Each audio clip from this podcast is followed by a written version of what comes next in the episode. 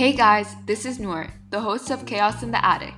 This show is my way to share some thoughts and ideas that eat away at my brain daily. Here's what you can expect.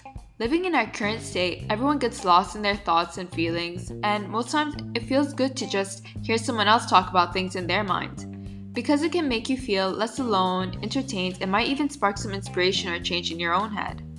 This podcast has no limits. I'll speak my mind, my truth, and call things out as I want to. This is me breaking boundaries that some are just too afraid to step into.